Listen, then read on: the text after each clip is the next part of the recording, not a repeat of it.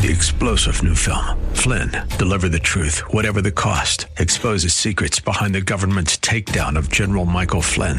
Flynn knew what the intel world had been up to. He ordered the first audit of the use of contractors. This set off alarm bells. He told the truth. He was the most dangerous person for Donald Trump to hire. They had to get rid of Flynn. Flynn, deliver the truth, whatever the cost. Available now. Watch it today. Go to salemnow.com. Salemnow.com. This is Cornerstone Connection, the radio ministry of Pastor Gary Hamrick of Cornerstone Chapel in Leesburg, Virginia. Pastor Gary is teaching through Matthew. Real love is calling, listen, truth opens up your eyes. Mercy is waiting for you with every sunrise. When Judas, who had betrayed him, saw that Jesus was condemned, he was seized with remorse and returned the 30 silver coins to the chief priests and the elders. I have sinned, he said, for I have betrayed innocent blood. Now, we we talked about this earlier when we talked about, you know, Judas is somewhat of a complex guy. He is filled with remorse, but not repentance, and there's a big difference. You can feel sorry about something you've done, but it doesn't really mean that you change unless you repent.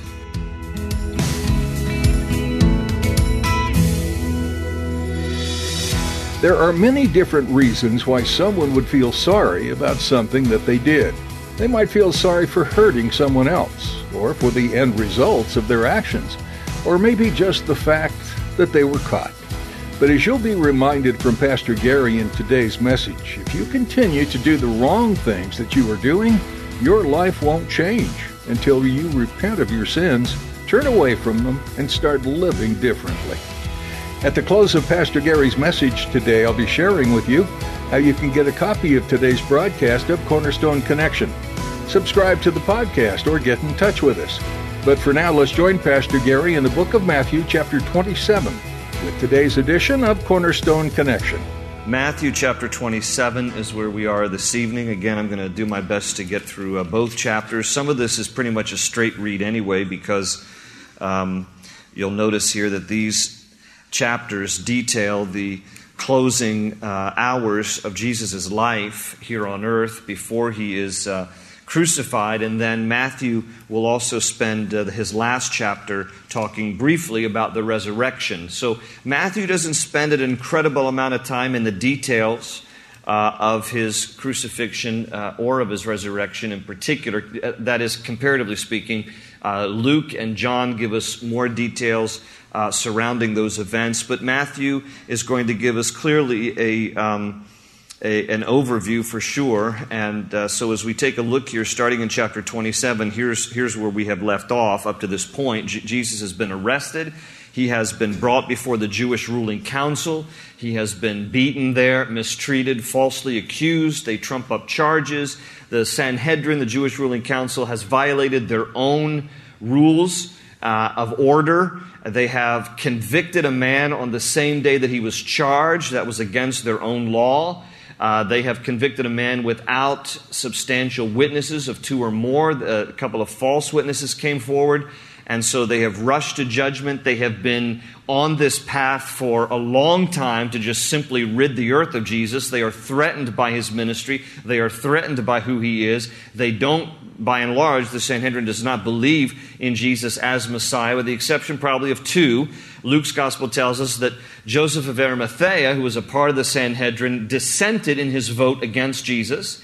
And Nicodemus, also because of his encounter with Jesus in John chapter 3, his born again experience, we see him appearing later at the burial of Jesus, uh, John's gospel tells us. So, with the exception of those two, the Sanhedrin rushed to judgment, did not believe Jesus was Messiah, and, uh, and they want him dead. Problem is, that uh, about 10 years before this time, the Roman government had confiscated from the Jews their ability to impose capital punishment according to their own Mosaic law. So, in order to have Jesus killed, they had to go through Pontius Pilate. They had to go through the proper channels of the Roman government and, and then make these accusations against Jesus with hopes then that Pontius Pilate would sentence him to death which is what's going to happen. Now, bear in mind here that Isaiah says it was the Lord's will, all capital L O R D, which is the proper name of God. It was Yahweh's will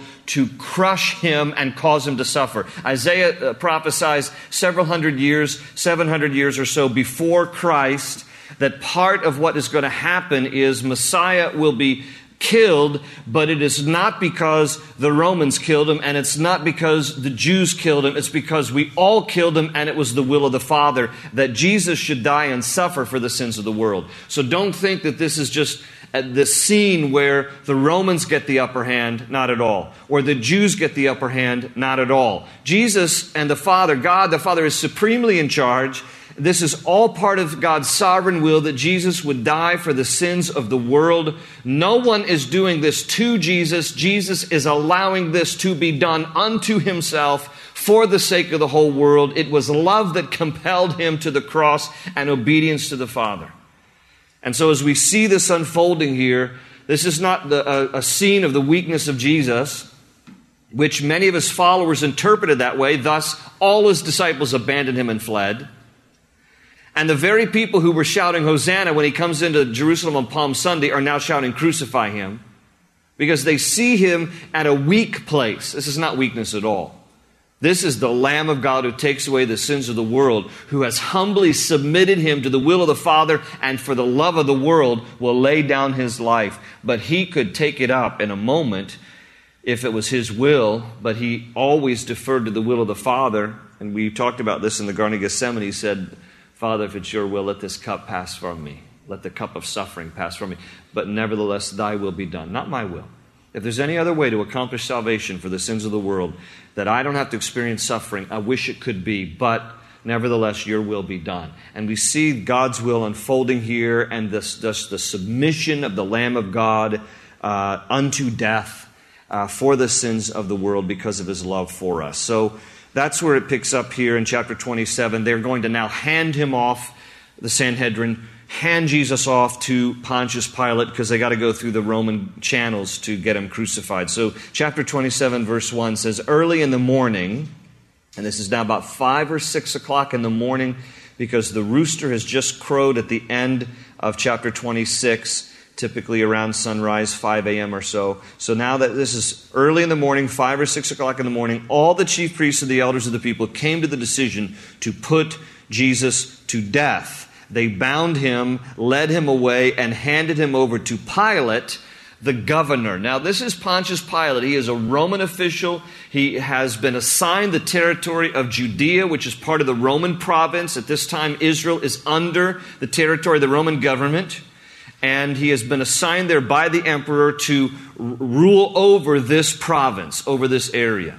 Now, interestingly, uh, skeptics years ago thought that this is part of the reason why the Bible is just a bunch of fables and myths, because except for a few references in, in history um, by guys like Josephus and uh, Philo of Alexandria and Tacitus, Pontius Pilate has not been mentioned in any chronicles of history. And a lot of skeptics would look and say there wasn't even a real guy named Pontius Pilate. And so that's part of the reason why skeptics say, you know, the Bible is a bunch of bunk. And then lo and behold, 1961, this tablet was discovered in Caesarea uh, Maritima, which is Caesarea by the sea, there by the Mediterranean. Uh, 1961, discovered by an Italian archaeologist by the name of Dr. Antonio Frova. Abbondanza. And uh, he uh, discovers this, uh, this uh, limestone uh, rock, and within the limestone was engraved letters in Latin that read, Dis Augustus Tiberium Pontius Pilatus Praefectus Iduea.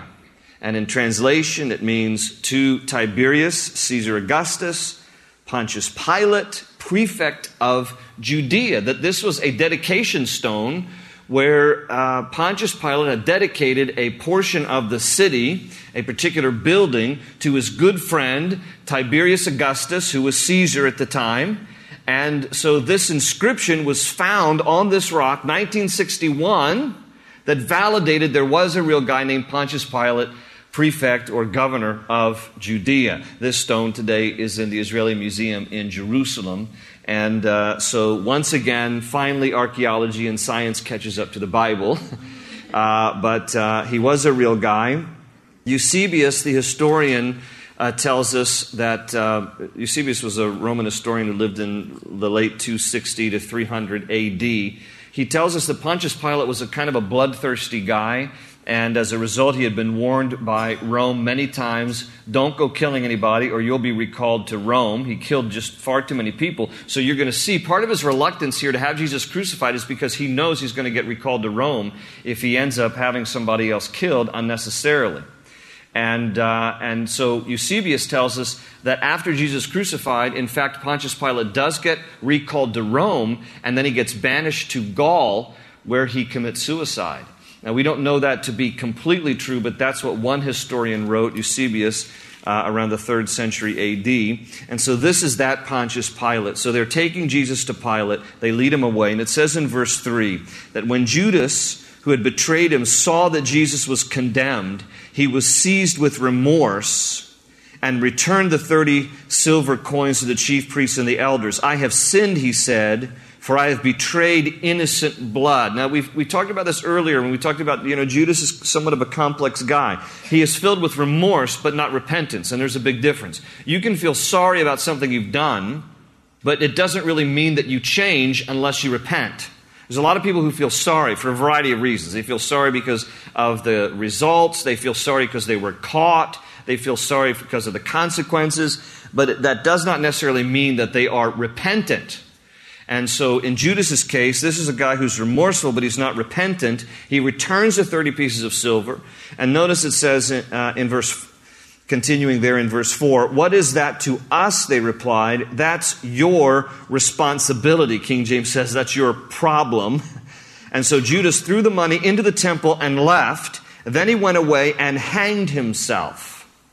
The chief priest picked up the coins and said, It is against the law to put this into the treasury since it's blood money. Now, isn't that that's just the most hypocritical thing? The chief priests are all concerned about how to take the blood money back that they gave Judas in the first place. They weren't concerned about giving him blood money that he would then betray Jesus for 30 pieces of silver, but now they're all concerned about the proper way that they should use it now that he's given it back. This is just the most hypocritical statement that you could read here.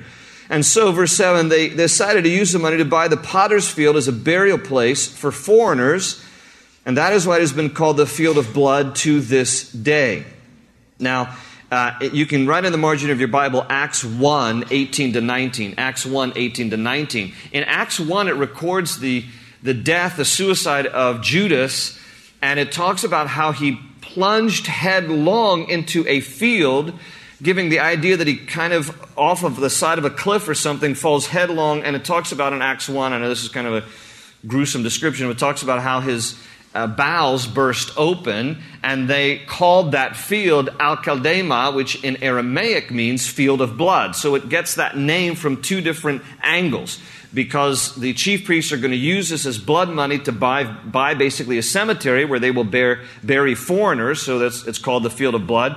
But Acts 1 tells us in 18 and 19 that it's because Judas dies there, spills his guts open, and they call it Al field of blood, because of his death. Now, how do you reconcile that he was hanged and yet Acts says he plunged headlong and his bowels burst open? Take them together that's the way you answer it. You take them together. Judas either hanged himself, and then as a result, sorry to get a little too graphic, but as a result of his body decomposing, he slips through the noose, and then his body bursts open, or he just doesn't know how to tie a noose very well. That's the other option. And he gets himself in a noose, and then, whoops, it slips, and he falls headlong. I don't really care how it happened. He's dead. That's the way it went down, and they named a field Al because it means field of blood. Now, another apparent contradiction here is verse 8, because it says, That is why it has been called the field of blood to this day. Verse 9, Then what was spoken by Jeremiah the prophet was fulfilled. And then Matthew quotes here, They took the 30 silver coins, the price set on him by the people of Israel, and they used them to buy the potter's field as the Lord commanded me. Now, notice he is quoting there, and he's actually quoting Zechariah chapter 11, verse 13. And again, this is where skeptics read this and they say, well, he says it's Jeremiah, but actually it's a, it's a typo because he's really quoting from Zechariah. Here's the answer to this the Jewish Old Testament, the scriptures that we call our Old Testament, from Genesis to Malachi, were divided basically into three major scrolls. One scroll was called the Law, one scroll was called the Prophets, and one scroll was called the Psalms. The scroll that was called the Prophets contained all the major and minor prophets, including Zechariah, including Jeremiah, but that, that scroll that was called the scroll of the prophets was named Jeremiah, the scroll of Jeremiah, because he was the major prophet. And so Matthew is right when he's quoting from the scroll of Jeremiah, even though it's technically the words of Zechariah. Let me tell you how this works with you and me. You're trying to quote a scripture verse, and your favorite one, because you can remember this one Jesus wept, right? But you don't really know what's that verse. And so you end up saying, according to the Gospel of John. And if you're really stumped because you, you, don't know it's Gospel of John, you say, in the Gospels. And if you really don't know even that, you say, in the New Testament, okay? You, and you just use broad language to define one little verse. And that's what Matthew is doing here. He's using a broader language. I don't know because he couldn't remember. Is that Zechariah? Is it Malachi? Who said that? I'm just going to say it's Jeremiah because it's the whole scroll of Jeremiah, so he's, he's right either way. And so he quotes here about how this is a fulfillment. Zechariah said this in advance, hundreds of years, that the money that was used would be returned and uh, a field would be bought, the potter's field. Well, verse 11 says, Meanwhile, Jesus stood before the governor. This is Pontius Pilate. And the governor asked him, Are you king of the Jews? Yes, it is as you say, Jesus replied. And when he was accused by the chief priests and the elders, he gave no answer.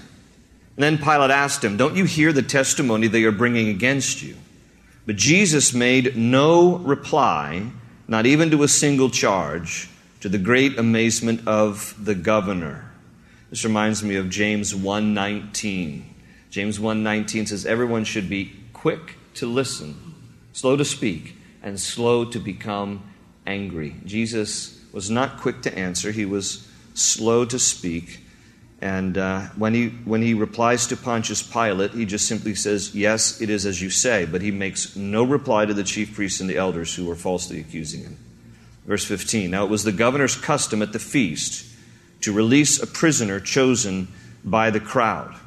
At that time, they had a notorious prisoner called Barabbas. So when the crowd had gathered, Pilate asked them, Which one do you want me to release to you, Barabbas or Jesus, who is called Christ? For he knew it was out of envy that they had handed Jesus over to him. Now, he's, he's, he's not going to find sufficient charge to condemn Jesus to death. So he's going, Pontius Pilate is going to try to appease the people, the Jews, who are crying for his crucifixion by relying on this custom. And the custom is around the Passover feast, we'll release a prisoner to you. And, and, and, so, who do you want to be released? I'll give you one. Do you want Barabbas or do you want Jesus called the Christ? Now, Christ is a Greek word, Christos, that just simply translates the anointed one. The same word as Mashiach in the Hebrew. Messiah and Christ are the same words, Hebrew and Greek. Jesus is the Christ. Pontius Pilate, who do you want, Barabbas or Jesus? Now, this is fascinating because when you think about the breakdown of the language, Barabbas in Hebrew is a combination of two words bar, abba. Bar means son, abba means father. And not the most original name, but he's called basically son of the father, Barabbas. That's what his name means. You know, he's born, and like uh, dad looks at mom and says, "What should we name him?" I don't know, honey. What do you want to call him? Let's just call him my son. So, son of the Father, that's what his name is Barabbas, Barabba. But you know, this is fascinating. Think about this. You have Barabbas, whose name means son of the Father, and you have Jesus, who is the son of the Father. Which son of the Father do you want? And the crowd says, We want Barabbas. So, verse 19 says, that while Pilate was sitting on the judge's seat, this is interesting, only Matthew's gospel records this, his wife sent him this message Don't have anything to do with that innocent man, for I have suffered a great deal today in a dream because of him. Notice that. Now, Pilate does not heed his wife's advice here, but again, as you kind of recognize that this whole thing is a plan unfolding and that God is behind this, that uh, it doesn't surprise us that he wouldn't take his wife's um, advice at this moment, but at least she has insight into his true innocence, and she tries to persuade her husband, don't have anything to do with this guy. Verse 20, but the chief priests and the elders persuaded the crowd to ask for Barabbas and to have Jesus executed. Which of the two do you want me to release to you? asked the governor. Barabbas, they answered. What shall I do then with Jesus, who is called Christ? Pilate asked. They all answered, Crucify him. Why? What crime has he committed? asked Pilate. But they shouted all the louder, Crucify him. When Pilate saw that he was getting nowhere, but that instead an uproar was starting, he took water and washed his hands in front of the crowd. I am innocent of this man's blood, he said. It is your responsibility. Notice how you can just get this sense like he, he doesn't want to do this. You know, he's thinking in the back of his mind, Rome's going to recall me. My wife tells me this is not a good thing to do. The crowd is going to riot. I don't know what to do. I'm torn here. And he appeases the crowd, washes his hands, says, I'm innocent of, of the blood of this man. And verse 25, all the people answered, Let his blood be on us and on our children. And then he released Barabbas to them. But he had Jesus flogged and handed him over to be crucified. Warren Wiersbe uh, I think, articulated it well when he talked about the human failure surrounding Jesus' betrayal and crucifixion. Note, Ju- Judas yielded to Satan, Peter yielded to his flesh, Pilate yielded to the world. Judas yielded to Satan, Peter gave into his own flesh when he denied knowing Jesus three times. I don't even know him, and he lies, calls down curses on his head. And then Pontius Pilate yields to the world. He submits to the crowd and does what the world wants. These three things are always in concert against us Satan, our own flesh, and the world. We have to constantly be on guard against these very forces that work in concert against us. Our own flesh at times is going to rise up to lead us into sin and temptation. Satan, of course, is always and demonic principalities. That's why Paul writes in Ephesians 6 we wrestle not against flesh and blood, but against powers and principalities and spiritual forces of evil in the heavenly realms, because Satan and demonic forces are always trying to work against us and the world the world and the things of the world and the love of the world and, and all that the world embodies, those things are always going to be working against us. So we see it happening here in this very story Satan, the flesh, and the world working against uh, Jesus. And um, take note, those same things are at work against us. It says here that uh, in verse 26 that Pontius Pilate had Jesus flogged. Matthew does not give the description uh, if you are interested, you can read a very descriptive account uh, that was published in 1986 in the Journal of the American Medical Association by a medical doctor by the name of Dr. W.D. Edwards. Dr. W.D. Edwards, 1986, published in JAMA, the Journal for the American Medical Association, entitled The Physical Death of Jesus Christ. And a medical doctor writes about the description concerning crucifixion and what Jesus would have gone through, uh, it is probably best, in, as far as the graphic detail, that we only read Jesus was flogged.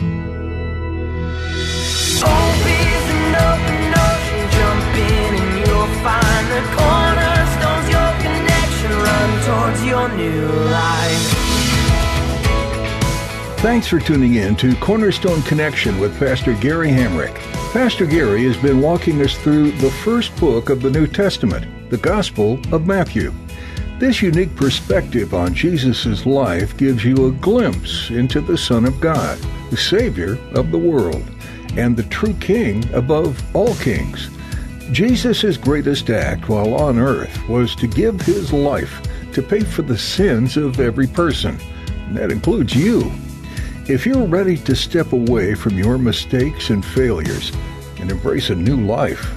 Jesus is ready for you. His grace is enough. You can come to Him no matter what your past looks like. Would you like someone to pray with you, or do you have some more questions? We'd love to talk to you. Please connect with us at prayer at cornerstonechapel.net. That's prayer at cornerstonechapel.net. We'd love to meet you too. You're invited to join us this weekend at Cornerstone Chapel in Leesburg. We're meeting in person as well as online, and you can find all the information you need on our website, cornerstoneconnection.cc. There, you can also hear additional messages from the series in Matthew or others that Pastor Gary has shared. Again, that website is cornerstoneconnection.cc. That's all we have time for today. Thanks for tuning in to Cornerstone Connection.